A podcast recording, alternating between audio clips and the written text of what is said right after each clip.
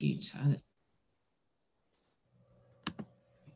So, hello, welcome everybody. Really, really excited to welcome you to what is episode number six of the Waking Up to Autism podcast. Um, now, for some of you, this will be the sixth episode that you've listened to. For some of you, you may be absolutely brand new. So, just as a little introduction, my name is Claire Cross, and I am the founder of Waking Up to Autism. And we launched the Waking Up to Autism podcast very recently um, as a platform to invite some incredible neurodivergent um, adults as guests to come and share their story.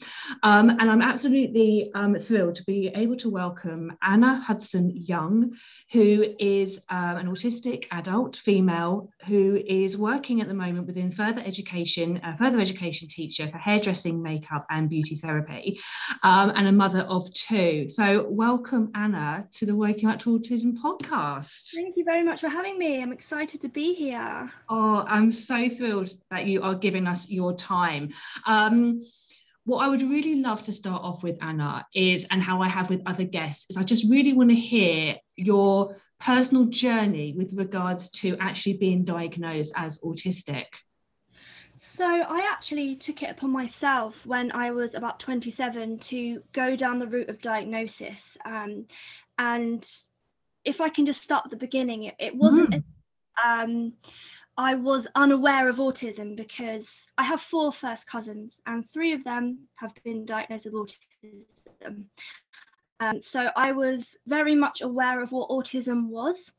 Um, but I think growing up, because my sort of traits were different from that of my cousins, um, my family didn't really pinpoint that autism was something that I had. They mm-hmm. sort of talked it down to behavioral issues, um, sort of anxiety, everything like that. Um, and it wasn't picked up on at all, even though the uh, traits were screaming in your face. Um, from my own sort of research and reflection, um, the, the traits were blindingly obvious, blindingly obvious. And um, I sort of grew up knowing that I was really different. Uh, my behavior was different, my anxiety levels were through the roof. Um, and, you know, it was through um, doing sort of an autism awareness CPD day at work um, that it all kind of came to a head. And that was a cherry on top of the, the large cake of, of traits that I had sort of pinpointed throughout my whole life. Um, and I kind of approached my family who were a bit skeptical they didn't really think that that was the case, but they sort of backed me anyway, as you do. Um, and and I just decided to pursue it myself, and I went down the road myself, um, and and got diagnosed very very quickly actually. Um, but in terms of sort of what my traits were as as a young child, I mean, you know, as as explained, I had I had uh, cousins with autism, um, but I, you know, I found it really really hard to socialize. I um, would sort of stand in the middle of the playground where um, all of the other children were playing around, and I remember the noises were really really hard for me to deal with, um, and also the the hustle and bustle and just kids running around, and it's almost as if I was like had a blurry vision. I it just was all too much. The bright lights, the noise, the the sort of physical aspects of actually being in the playground, um, and also not just in the playground, but in in sort of general environments where there was lots of people. Um, I I never slept as a baby at all. Um, I I you know I wasn't sort of a crier, but I would never sleep, and that has been a running theme throughout my childhood as well. Um, and my parents got very frustrated at times. Uh, mm. They send me to um, sort of um, sleep specialists and, and sort of psychologists. Um, I was uh, referred to CAMHS more than I can count, um, but autism was never ever suggested. Um, I mean, you know, couldn't make friends. Um, I would have meltdowns at, at home. Um, I would appear sort of very quiet and shy and reserved at school. Um, didn't really say much. Um, wasn't really an outgoing member of, of the school at all. Um, and then I went home and all hell broke loose. I, you know, used to go into fits of rage and meltdowns, and I used to kick things and I used to bite myself. You know, ever since I could remember, I, w- I would self harm in that way because I couldn't cope. But also, I never really knew why I couldn't cope. There was never really a concrete reason as to why I was behaving like this. I just didn't even understand myself at all.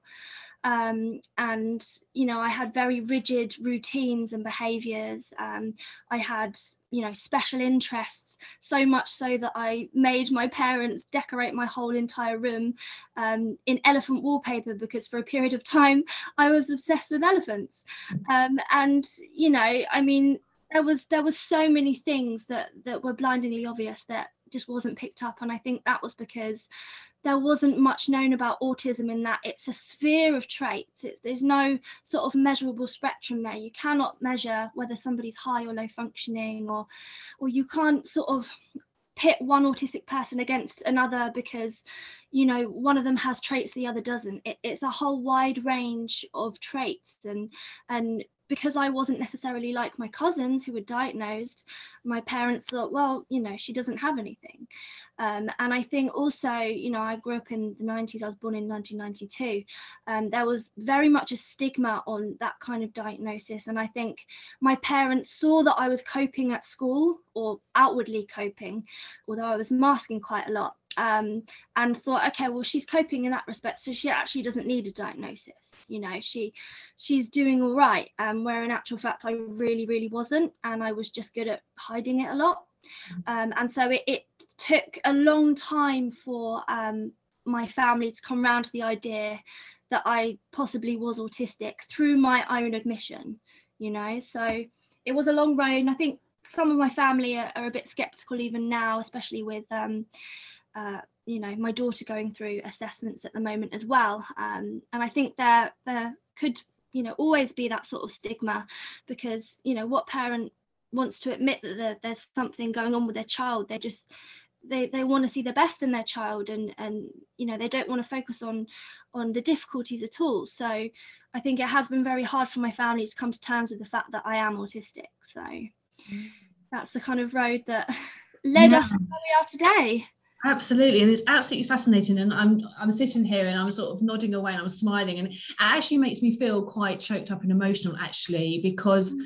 Your story is such a familiar one, and I think that there are so many, especially autistic female adults, yeah, who are going through very similar situations as yourself because you didn't present in that typical way that society had painted that an autistic person presents, which is usually the, the boys and, and certain traits that they display because they couldn't pattern match you because they couldn't kind of like oh yes you match that so you obviously are autistic as well and like you say it's it's the sphere of um, being autistic that's so important and i think so many people in society think of it as a linear line and you you somehow must fall at some point um, on, on it. And it's it's interesting as well, you referring to the kind of the high functioning and low functioning scale, yes. because um, obviously I'm neurotypical, hence why I love bringing you guys in and, and to learn from you, but definitely from like my daughter's point of view, who presents exactly like you're describing.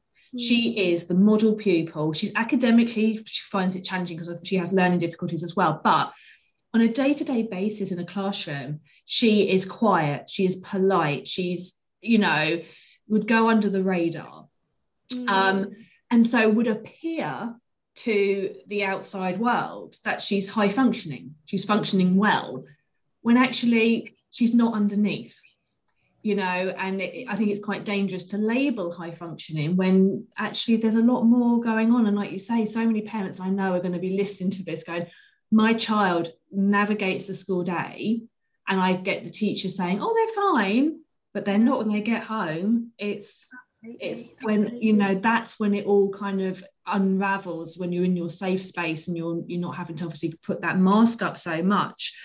Um, so how was your just very quickly because you said that you were referred to CAMHS quite a few times. How's your experience been with CAMHS? Because I know from I've never had to go down that road with, with, my two, but I know lots of parents have, and they haven't had the most positive of experiences. How was your experience with kind of navigating them? You know, as as other people have stated, it was awful. Um, yeah. I think I can. I think the first time I went, I was genuinely about six, so it was it was quite a long time ago. But I I just remember sort of them talking in front of me about all of my issues and i was in the room and mm. i just found it so awkward um, and you know they would sit me down and just play with this doll's house or something and were watching how i played and i didn't know i was there and and I think they were just talking about coping methods to to my parents and and nothing nothing else really came of it. I don't really remember that sort of time period. Um, but the second time I was referred, I actually developed an eating disorder,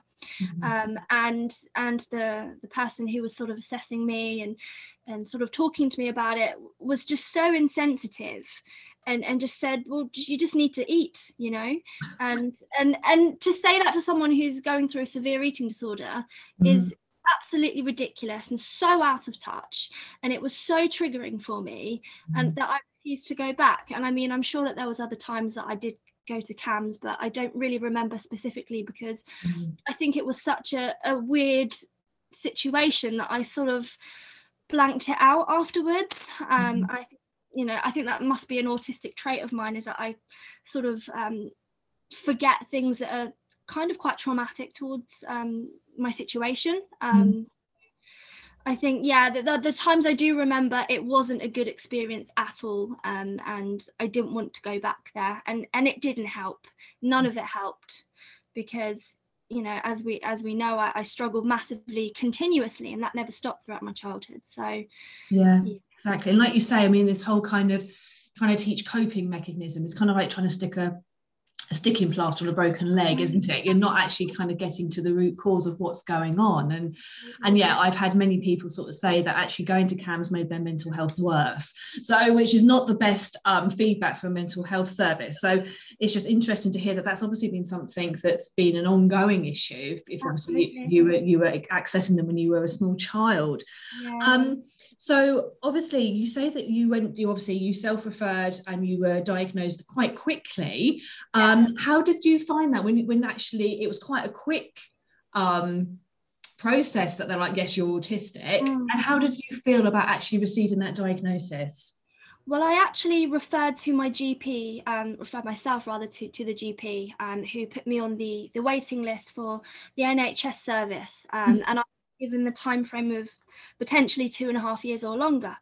And so I took it upon myself to um, gather the money, even though you know it was a lot, um, and you know I had sort of family members help out, thankfully, um, and I'm forever grateful for that. Um, and I actually went private, and uh, we had uh, two assessments. The first one, um, you know, I took my dad with me, um, who explained about my childhood um, you know they go from sort of uh, the mother's pregnancy to birth and babyhood and so on. So it was it was a really sort of full scale assessment. Um, and in the second one um, I, I mean the end of the first one he sort of indicated you you know this is it, the evidence is there. It's it's very overwhelming. And then the sort of second one was um you know it, it, confirmed it for us and and me. And i think the weight that i felt lifted off me was incredible. And and i felt like crying because suddenly the whole 27 years of my life made sense.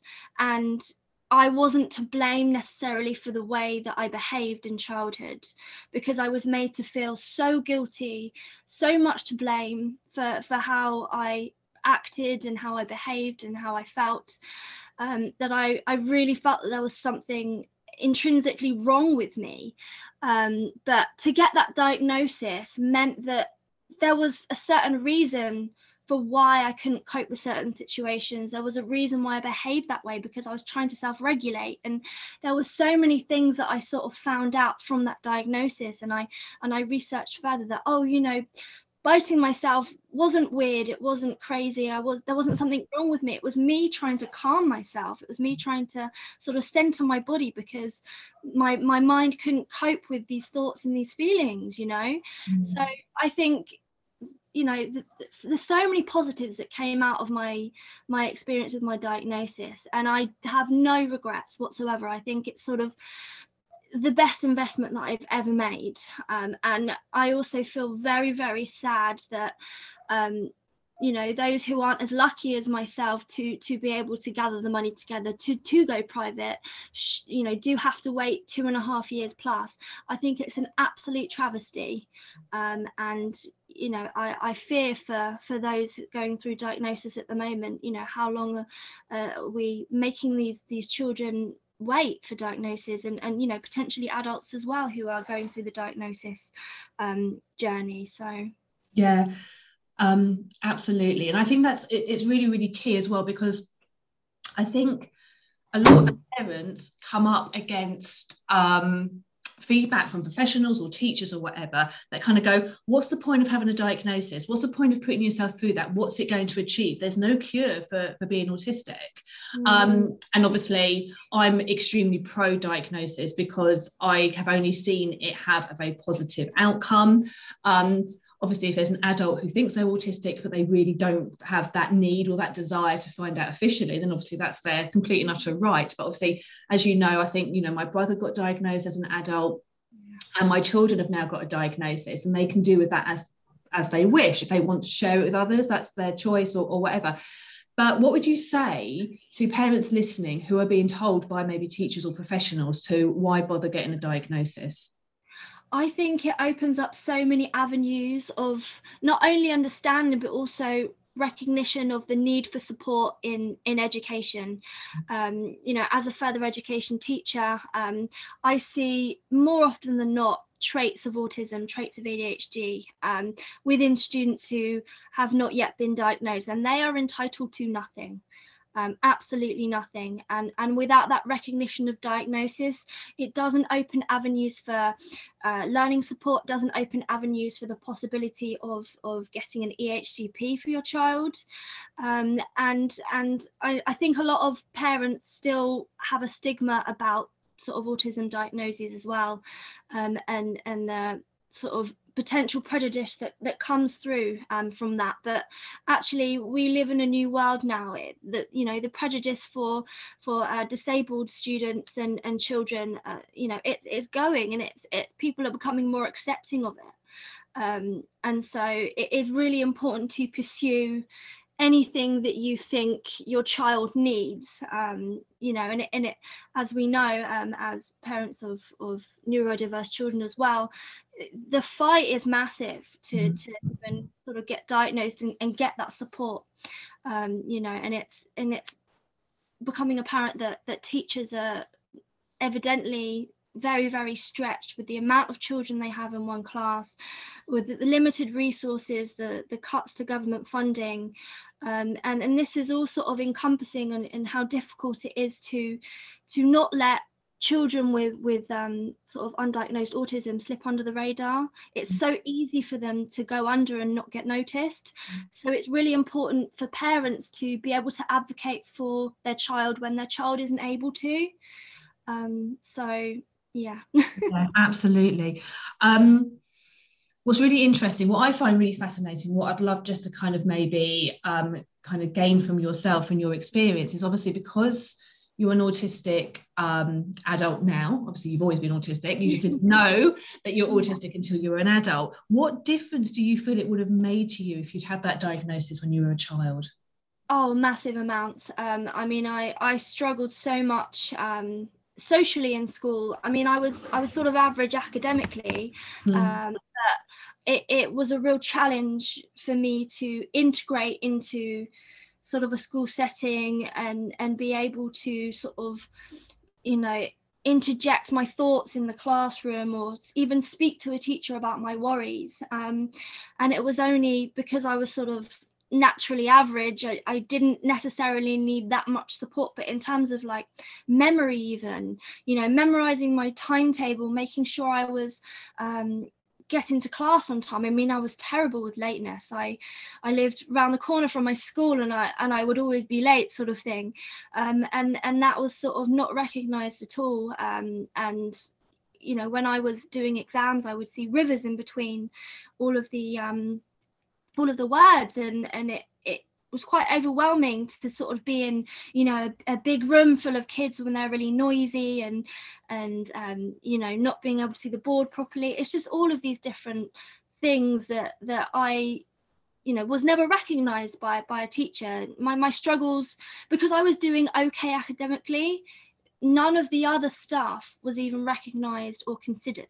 Mm. um, think that would have helped me a lot um, if that had been recognized so i could get support in that way whereas mm. i never got anything so yeah and it i think as well i think what we really need to do is to try and encourage schools and teachers and educators to really sort of look at that bigger picture because even though a child may be ticking a box with regards to their academic ability it goes so much beyond that mm. and we're really wanting our schools to be that nurturing environment where not only children have a certain level of academic ability mm. but they're able to actually thrive and reach their full potential as, as human beings and be able to mm and I suppose as well we'll never know because you know we mm-hmm. can't um, rewind time but had those supports been in place it kind of I know my brother often thinks about had it been known that he was autistic and perhaps supports and, and things were put in place hmm. where he would be now yeah. that doesn't mean that he's not happy with where he is now and that he doesn't feel like he's achieved and that he's a successful person but it kind of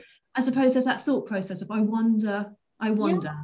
where Absolutely and what I would have achieved or where I would be now or the person or the flip side of it as well is perhaps I wouldn't have gone through certain challenges oh, you know yeah. you've made reference to the fact that you know you you had an eating disorder which there is a connection with um that if you're a female um, autistic person you're more likely to have an eating disorder yeah, um, you know and obviously the self-harm with the biting you might think mm. maybe they never would have maybe they would have always happened yeah or maybe they could have been avoided in, in, in some way as well. Absolutely. Kind of going on with that, what I really want, what I'm very interested in as well is because obviously I've got um, a boy and a girl, both of who are autistic, and obviously Olivia is 12. She's entering that preteen stage, mm. um, which I think is really, really difficult for mm. any female.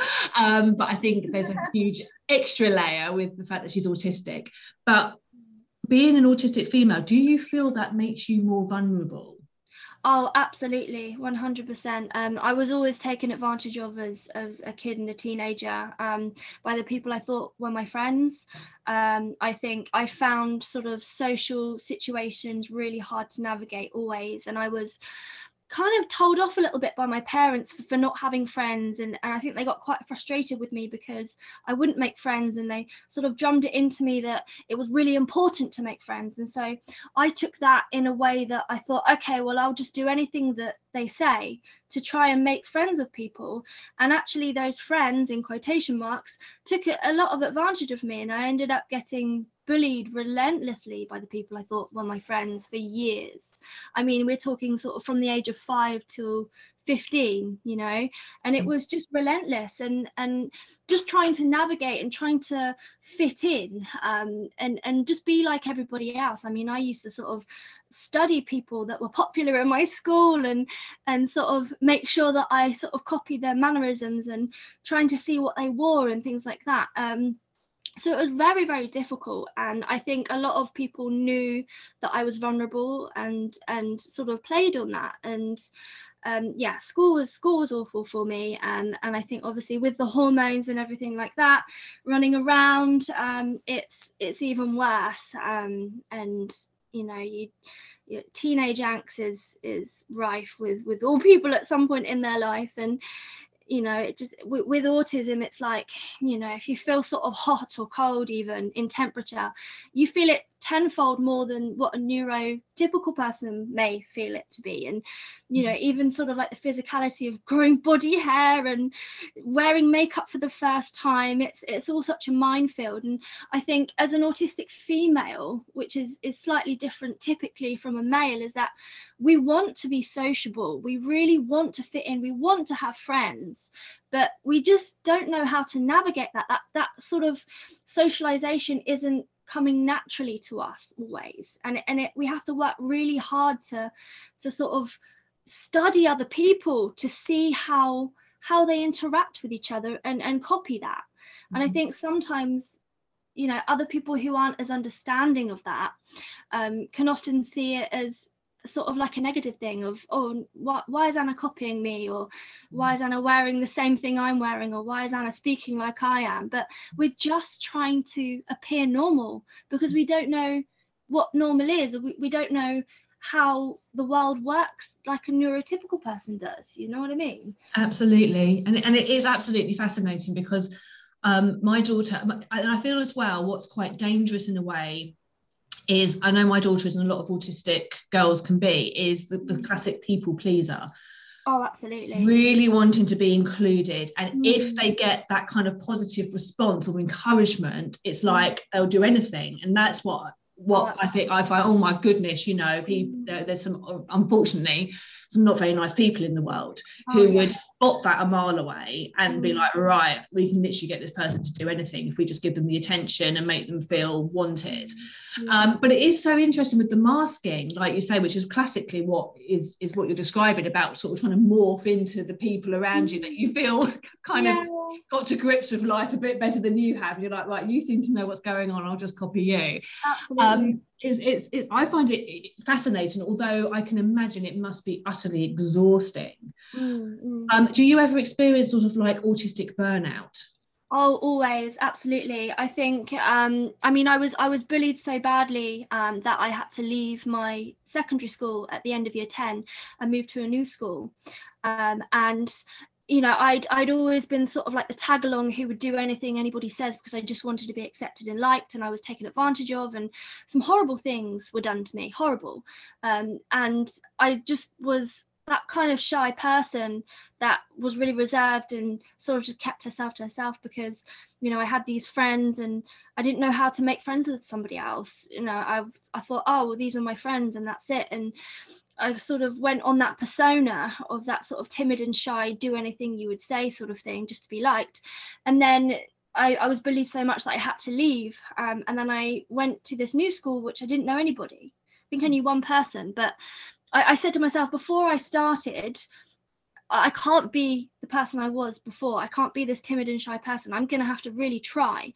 And so um, I, you know, when, on my first day, I went to to school with the one friend that I did know, and I was studying her mannerisms, studying everything, and and I sort of had it in my head, right? I'm going to be confident. I'm going to be confident.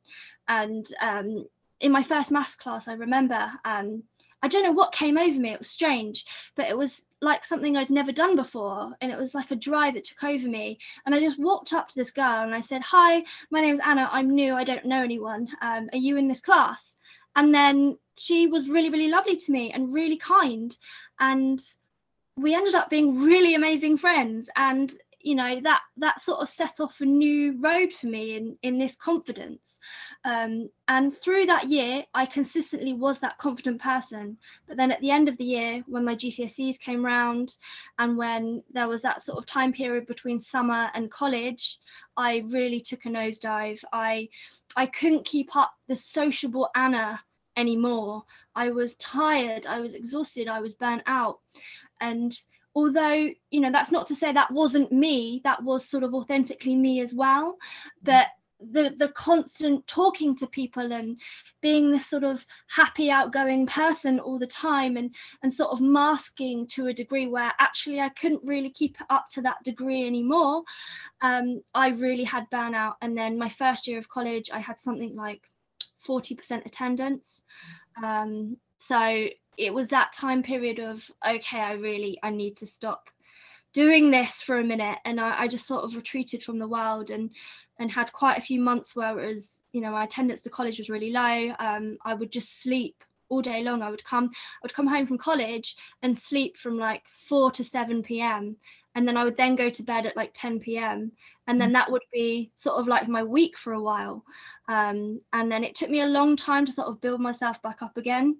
Mm. Um, and so I think, you know, I wasn't diagnosed, but looking back, I think that was my big burnout period mm. um, and uh, you know since then i've kind of learned to cope with it a bit better but i have had sort of mini bouts of um, of burnouts most definitely i think towards the end of the academic year and rolling into summer when i finish sort of teaching i think mm. that's when i get a little bit of burnout and a little bit sluggish and just want to sort of retreat into myself a bit more mm. um, so yeah i mean and absolutely i think it's just it's it's having i think like you say it's having that socialization to that level and kind of like like this is me and i just got to keep going because it's mm. working mm. i walked into yeah. that math class and she liked me and it's this is where yeah. i need to be and kind of that high vibe and it's like yeah that mask is gonna is gonna slip isn't it and it's just that kind of and it's like it's like it's not a natural subconscious behavior it's like you've got to be conscious and think yeah. about it all the time yeah absolutely just, it just kind of burns that that sort of mental energy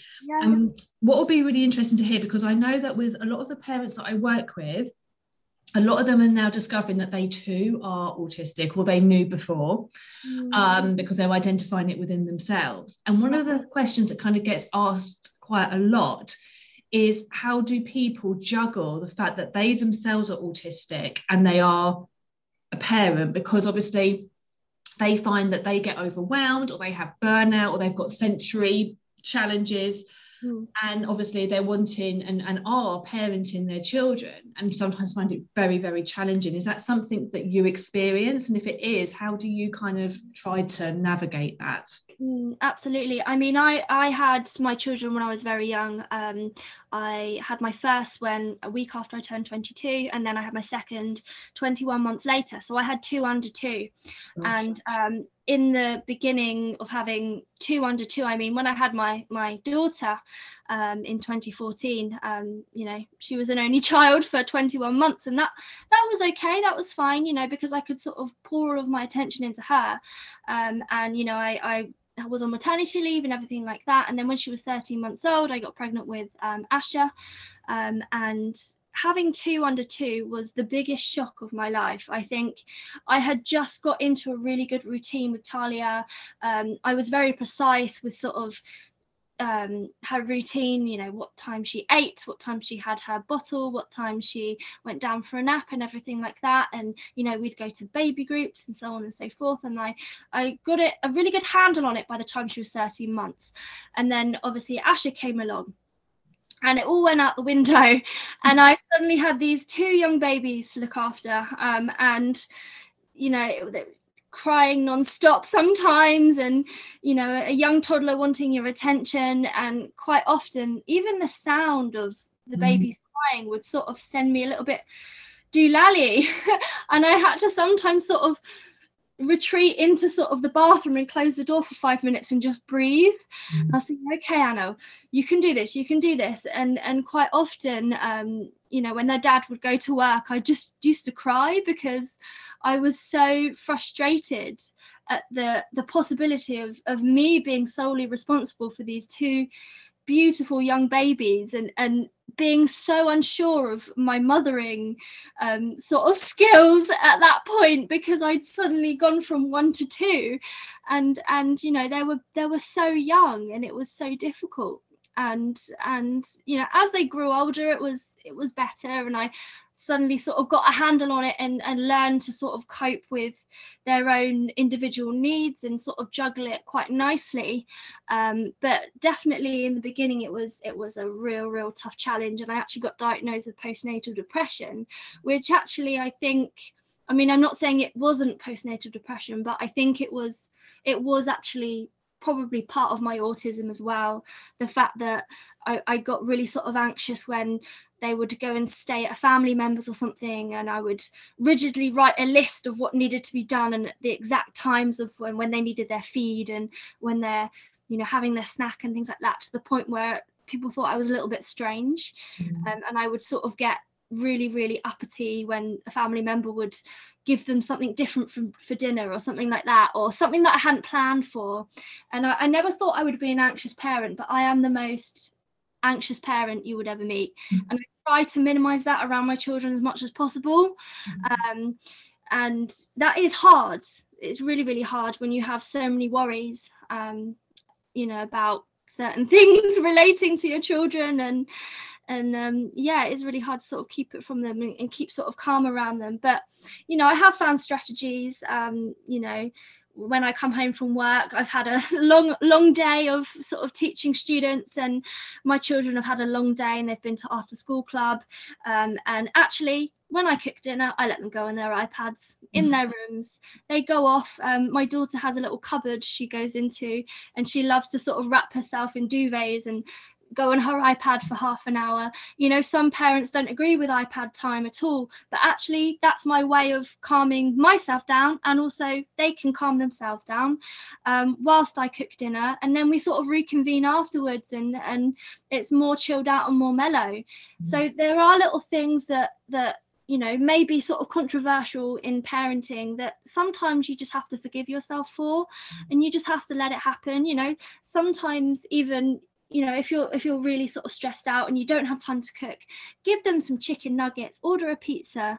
Do you know what i mean? Anything that's going to make you um, more comfortable and and make sure that you can regulate yourself because if you're not regulated if you're having a hard time it's automatically going to project onto your children. They can sense how you're feeling always even though they don't outwardly show it they can they can sense it. And it's really important to be forgiving to yourself um you know where, when you are struggling and and give yourself a break actually you know so. Yeah. Um, and i'm loving that you're saying that because it, you're kind of like you know you're preaching to the converted because i it's it's what i say all the time to other parents mm. is that there's this kind of like society's expectation is that we've all got to be picture perfect and mm eating the most nutritious meals and no one ever goes on technology. And that's not reality. Mm. and how we show up as parents is the first thing that we need to, to sort out because how we show up is directly like you say going to impact on our children and they will pick up on it instantly. Mm, um, you know, and I'm much more in the camp of chicken nuggets and chips, but a well balanced parent who's not on the floor um, because they're completely broken down. But you've got like you know the most nutritious meal on the table, but you know it's been at the at the cost of your mother's sanity or your father's sanity. You know. Um, you know, so it is great to hear that your coping strategy really is to just mm. simplify it and to just be real, you know, just long road claire it has i think you know from being a really young parent with young young babies um, and being so anxiety ridden and, and being trying to be that really structured parent who does really lovely activities and and gives their children nutritious meals all the time to actually as they've gotten older and and you know I've I've gone through parenting for more years it's like actually I need to give myself a break now you know I I, I can't keep this up all the time because mm-hmm. I'm not pouring my energy into my children. I'm pouring my energy into this nutritious meal or this activity, but actually I need to be focusing on my children and and sort of the way that they are and their individual needs rather than all of these material things or this food and everything like that that that's not what's important necessarily. Obviously you know i don't give my kids chicken nuggets every day. That's that's not what what i do. But sometimes when you're at that point where you you need to sort of take a step back it's necessary you know for your mm. sanity. Yeah. A hundred percent, a hundred percent.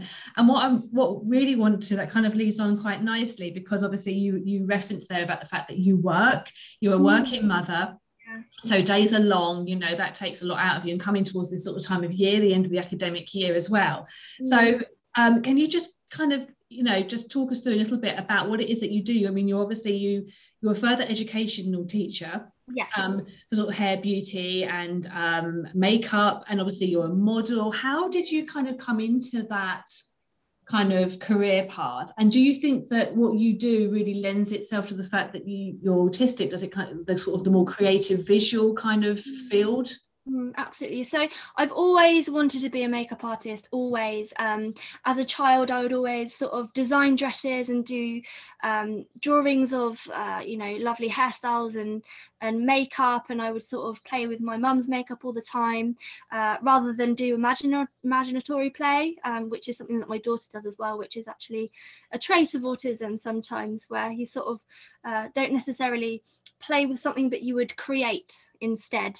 Um, so I would do that, and I, and I've always wanted to do it. And so um, I I did a, a, college course, a hair and beauty course, a standard one, and then I did um, a level three in theatrical makeup, and then I went on to do a degree in uh, theatrical makeup and hair for theatre, and also wig making and special effects.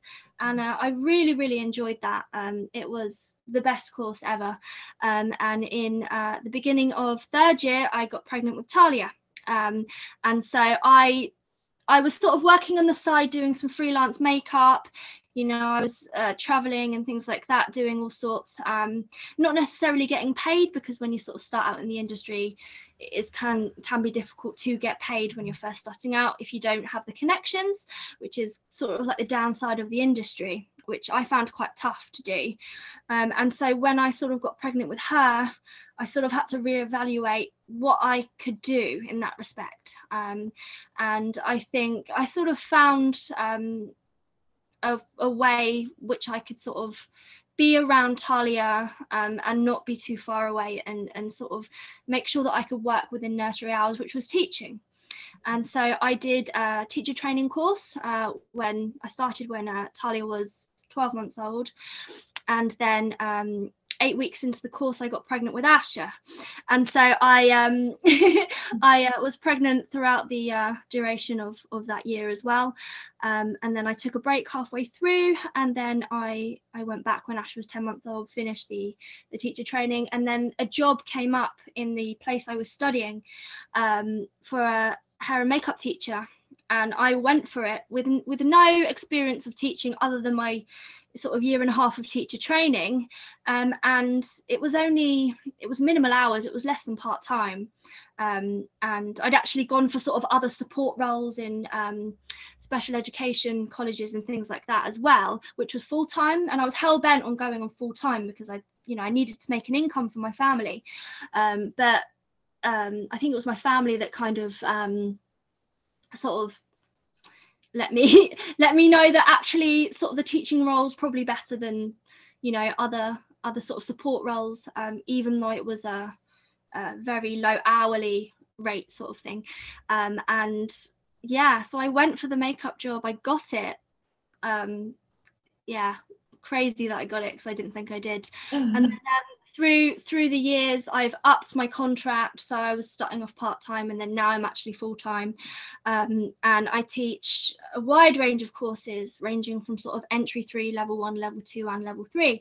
So i teach sort of you know hair based uh, courses, beauty based courses, hair and beauty combined courses, makeup courses as well, um, which I have really thoroughly enjoyed. Um, and I think me going into a teaching role um, really sort of hones in on my strengths in terms of I love to be organized, um, I love to follow schedules, I love timings, I love spreadsheets, I love pie charts, mm-hmm. um, I love the structure of my lessons, and actually I'm able to inject my creativity through my makeup, through my hairdressing skills, um, and through my artistic skills um, into my lessons as well.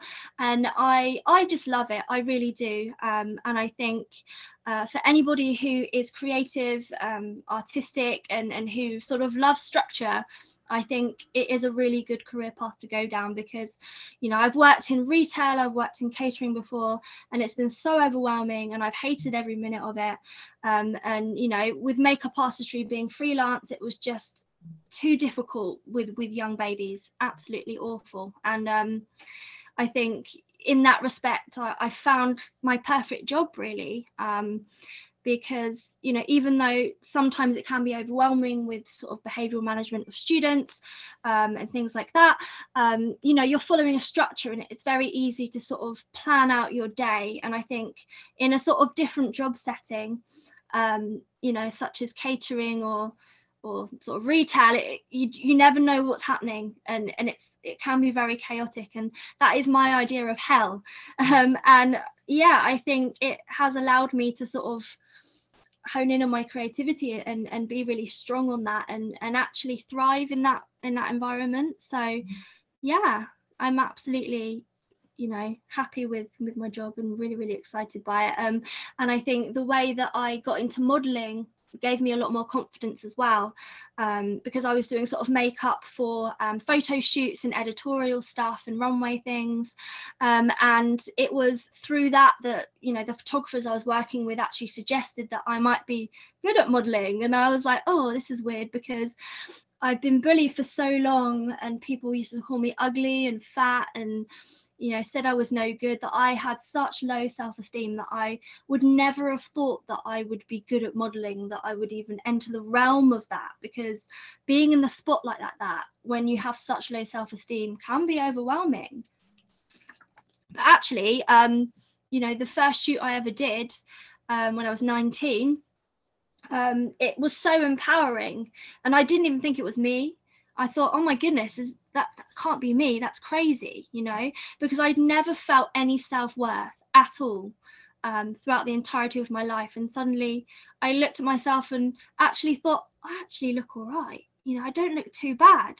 And then it was through that photo shoot that um, throughout the years, sort of on and off, I've sort of done more um, modeling stints and, and I sort of didn't do it much when the babies were young, and then um, I sort of got more into it over the past three years. And I've worked with so many amazing people that have really uplifted me and really boosted my self-esteem, including your brother.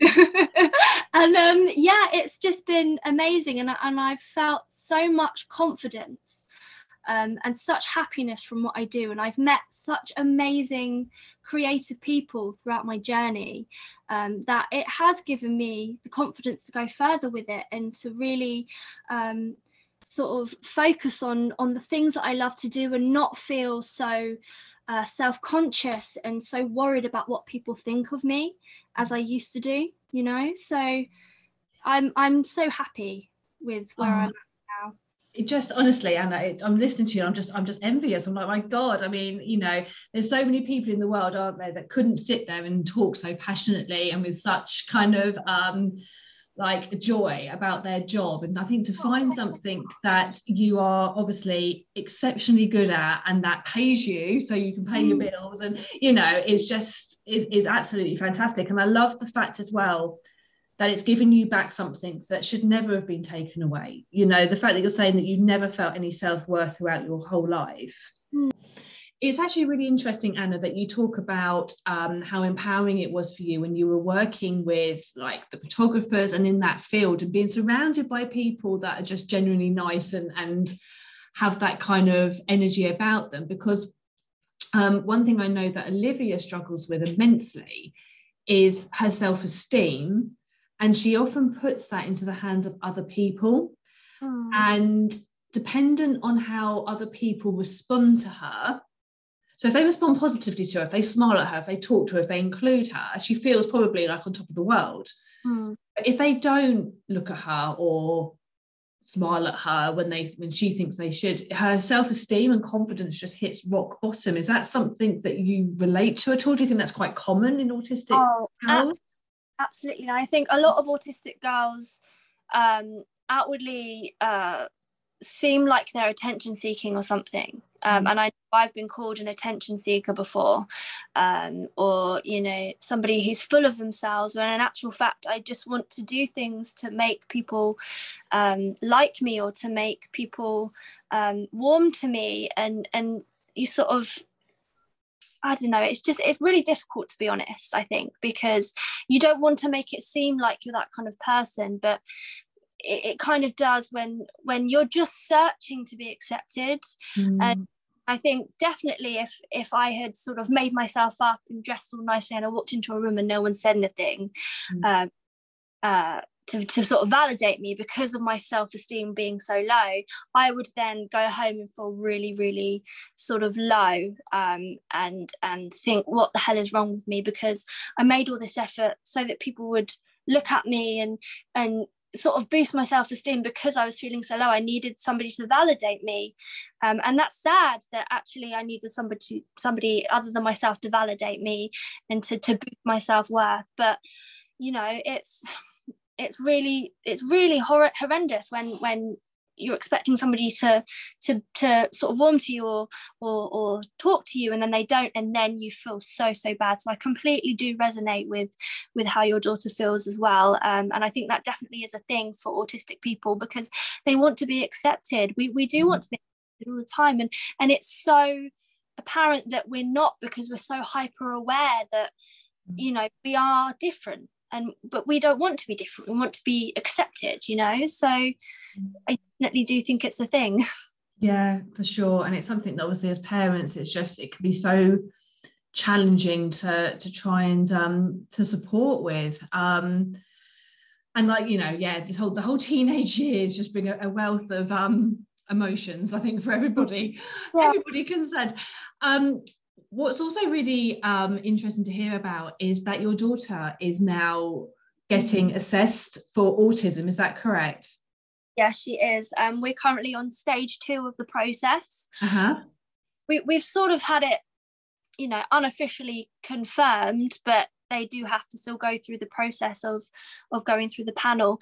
Mm-hmm. um we've had uh, stage one uh, where we sort of present the evidence to the psychologist who's dealing with our case. And then the uh, the second stage is the more lengthy one uh, in terms of waiting.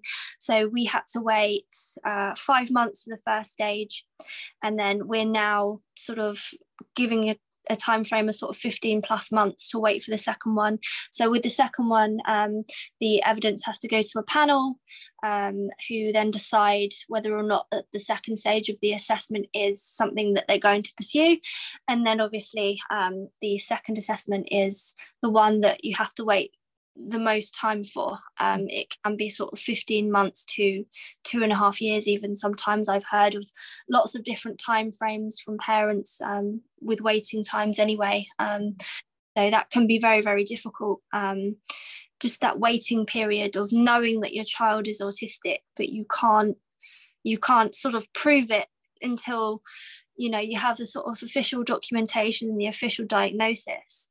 Mm. Um, sort of a real hard time period for parents and you often feel like maybe you you are projecting it onto your your your child or something like that or maybe you're going mad maybe they don't have autism and maybe it's just you mm. and and people to think that I'm projecting my autism onto my onto my child when I'm you know it's it's it's a thing that I've thought for a long time with Talia um I mean you know even before I was diagnosed I I noticed things that weren't typical. And I think I just chalked it down to um, you know, the terrible twos and things like that. Um, I remember when I first noticed it, um, she was two and she was having what I thought were tantrums, when in actual fact they were meltdowns, because I now know the difference between a tantrum and a meltdown. A tantrum is, you know, typically when a child doesn't get what they want, whereas a meltdown is, you know, something that they can't cope with or something if they feel like they haven't done right or, you know, they it's not in their plan and they'll have a meltdown and um, you know she was having frequent meltdowns and I talked to the terrible twos. Um, but she was having meltdowns so often that it was literally every 10 minutes throughout mm. the of a day. And I was thinking this can't be normal. I remember sort of trawling through um, you know, parenting forums online being like is this normal?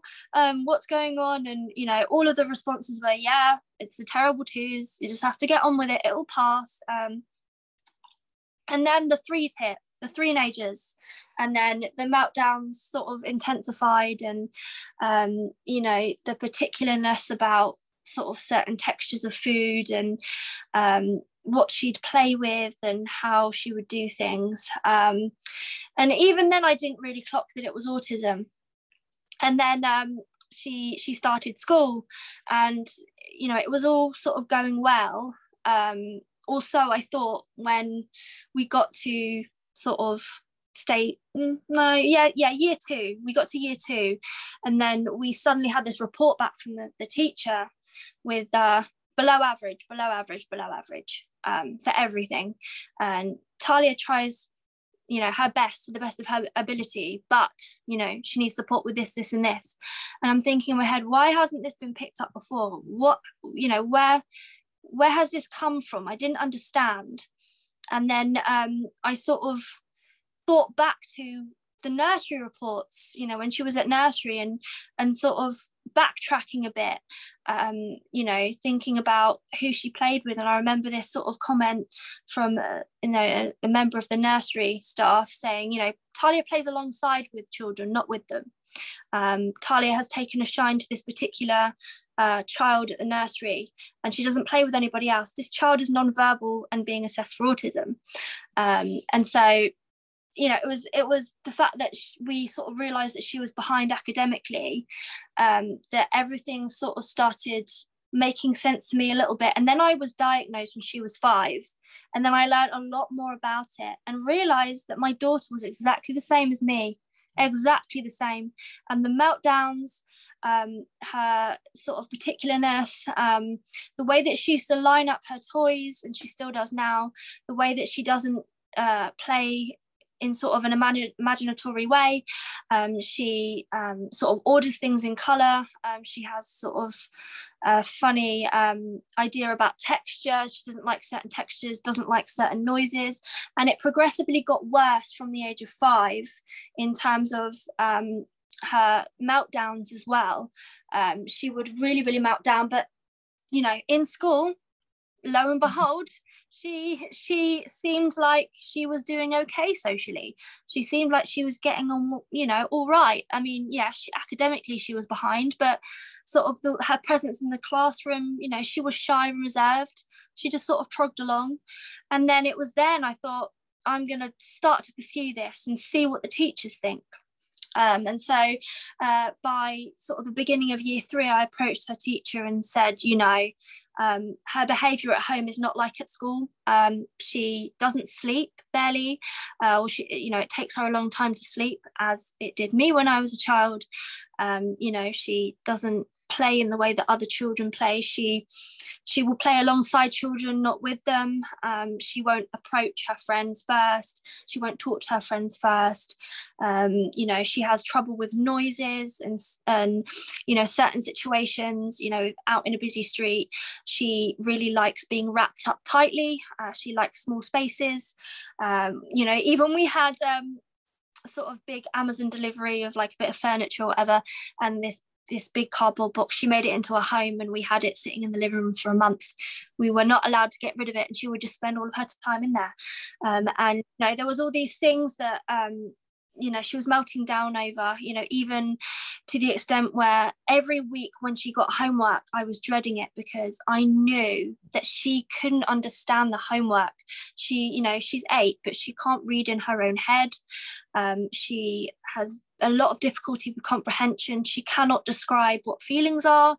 You know she said to her what does happy look like or what does happy feel like? She she couldn't really tell you you know. She would you know she often copies other people as well um, and she gets by in that respect um, and so i pushed for uh, an assessment to be done at school um, and so she had a dyslexia assessment and she was sort of perhaps borderline but very mild. Um, so you know i asked for sort of further investigation and the um, person that assessed her actually found that she was using avoidance techniques. She was copying other children's work to get by and to mask to make it appear like she was getting on okay at school and in actual fact she wasn't. Um, and so you know her her teacher was so so supportive um, the most supportive teacher i have ever come across. And i was so so thankful to her for supporting sort of my lead on this because i was so scared that people would reject my sort of initial thoughts surrounding her possibly having autism as they did with me when I sort of approached my own diagnosis and my own journey for diagnosis. Um, and yeah, I was terrified, but you know, her, her teacher was amazing. And, you know, we referred um, Talia through her GP, and then we got onto you know the the, the first stage, and um, you know the evidence was overwhelming, I think. And looking back to when Talia was a baby, Talia was very small at birth. Talia um, didn't breathe straight away. We had a traumatic birth, and she was a very low birth weight for being full term. She was four pounds thirteen at full term, um, and like with me, I had a very traumatic birth, and I I um, had to be given oxygen. I was basically starved of oxygen, as Talia was at birth, and and um, I was told by a psychologist that this you know could be a sort of minor indicator of potential problems in the future. Um, and so you know and i remember um, you know through my own research that in looking back at videos from her as a baby she would um, she was very sort of intrepid very fearless. And she would sort of try and get out of her baby bouncer when she was six months old. And she would crawl up to a wall and just talk to the wall and bash on the wall. And um, she would barely respond to her name being called and i'd have to go up to her and really look her in the eye and sort of touch her on the shoulder and say talia you know even as a sort of um, toddler she wouldn't respond to me. And to this day if she's engrossed in something if she's really really sort of interested in, in an activity she cannot hear you. You know you'll go up to her and and say talia it's dinner time and she she won't hear you. You know she's she's very very hyper focused on things that she's interested in. She has special interests. You know it, there's all sort of an accumulation you know. And even looking back to when she was a baby she used to flap her hands and and do you sort of like funny dances and just walking around in circles nonstop. And even, um, you know, back then I didn't know they were traits, but they are traits, you know. And so it's all sort of coming together and connecting the dots and actually realizing that, oh, yeah, my daughter is exactly the same as me. I mean, I mean we we um, are so similar that we often rub each other up the wrong way in actual fact there is always that that um yeah there's always that um fear, not fear, um, possibility that yeah. when you two are two alike, you're gonna, yeah. yeah. It's actually quite extraordinary, um, and yeah, I mean, in a way, I'm I'm very glad that my diagnosis was able to ensure that I came to the conclusion that actually my daughter was possibly like me. And I think if I hadn't have been diagnosed, um, I wouldn't have realised. I would not have known um, mm. because I would have still been wondering what was going on with me. You know, I wouldn't have had that confidence in my approach to her possible diagnosis. Mm. And through my sort of um, newfound knowledge, I've learned a lot of ways to support her mm. and uh, sort of um, encourage her strengths and her self-esteem because she is really really aware of of where she struggles i mean you know even with homework and drawing a picture even if she draws a line wrong oh. she will mm. her scream and melt down. And she loves drawing. It's her favorite thing to do. But if she gets it wrong, you know, she she does have a meltdown. And I and I and I dread that, but I push through it because I know that it's something that she loves to do, but she just gets frustrated. Um, you know, so I'm I'm glad that I know as much as I know now so that I can support her as best I can, you know. So absolutely because you're you are in the prime position because she is it's like history repeating itself in a way. Uh, being able to rewrite history. Yeah. Um, through through Talia because I know that um, my son Adam is is autistic and he presents very very differently to Olivia, but he's very very similar to my brother. Right. And I know that Mark has commented a couple of times that he's really intrigued to mm. see how Adam's life journey through school and through adolescence and through adulthood progresses because Adam is in receipt of the knowledge that he's autistic and that he's at a school that is catered for his needs and things like that. Whereas obviously Mark being diagnosed as an adult, so like yourself, didn't have that. Yeah, yeah. He's going to be so intriguing as he's because he's like a bit of a mini me, you know, Adam and Mark. How he he goes through, and is that is that how you feel about obviously, you know, with with Talia? How absolutely, absolutely. I think uh, you know, as I said before, I think society is a lot more accepting and a lot more lo- knowledgeable about autism. Mm. Um, um, I think you know, getting that aut- autistic diagnosis, you know, when we do get it, um, is going to be so helpful for her to actually understand herself and and sort of say, okay, well, this is why I feel like this. Because at the moment, you know, if I, you know, after a meltdown, um, I say, you know, well, why why why do you think you sort of acted in that way? You know why why did you why did you uh, you feeling so upset? And she would just you know well, well like i don't know mommy and she really honestly doesn't know. And mm. I think sort of having that diagnosis and that understanding about okay, well, this, you know, I'm I'm displaying this behavior because I'm overwhelmed, because I'm autistic, you know, and I think a lot of people in in society think that um, you know people use autism as an excuse when in actual fact it's absolutely not.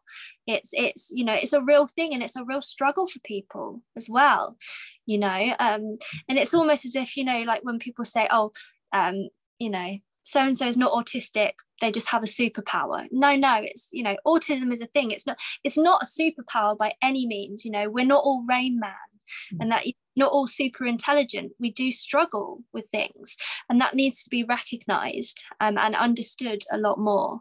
Um, i mean even when when i'm working and i'm, I'm teaching if um, you know one, one of my new students is neurodivergent i will disclose to them that i'm also neurodivergent and that i understand what they're going through. You know if they're really sort of struggling with certain aspects of, of the course that i teach i'll sort of sit them down and say look this is the strategies that i found helpful.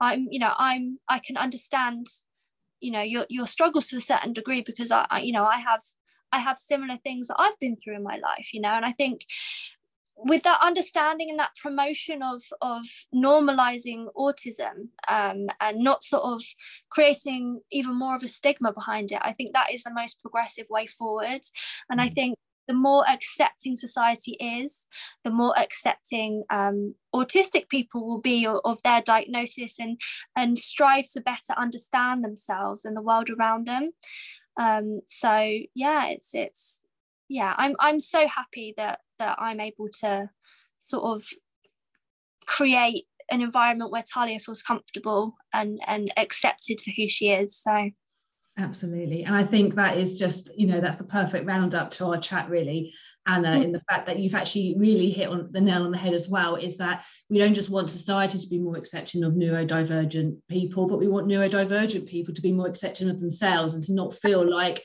it's something they can't engage with because of the stigma that comes with it and the judgment that comes with it um, that's when we know that we've really truly broken down those sort of barriers and and yeah able mm. to to overcome um, people's fear of just you know I want I would love for my children to grow up in a world where if they do so wish they can walk into a room and say I'm autistic and it not have a negative effect or that they're ashamed of it or it's just something that is absolutely. naturally embraced and, and accepted. That's that's what we all strive for isn't it?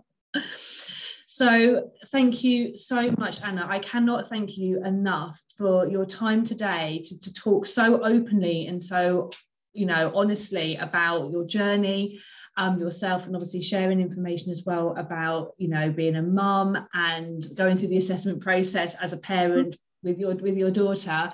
Um, thank you so so much. Been an absolute pleasure claire. Thank you ever so much. Oh absolutely. Honestly it's been wonderful talking to you. Thank you. Thank you so thanks everybody for listening. I'm sure it goes without saying that that episode was just so rich in wonderful content, and I know for for sure as a as a mother and as a member of society that I've taken away so much from that chat with Anna. So thank you so much to her. Thank you for listening. If you are wanting to find out more information about waking up to autism, then do pop over to our website, which is wakinguptoautism.com. And if you are listening as a parent or carer of an autistic child, then we do have the Waking Up to Autism Hub, which launched recently and is a support service um, for you if you wish to engage with. Again, details are on the website.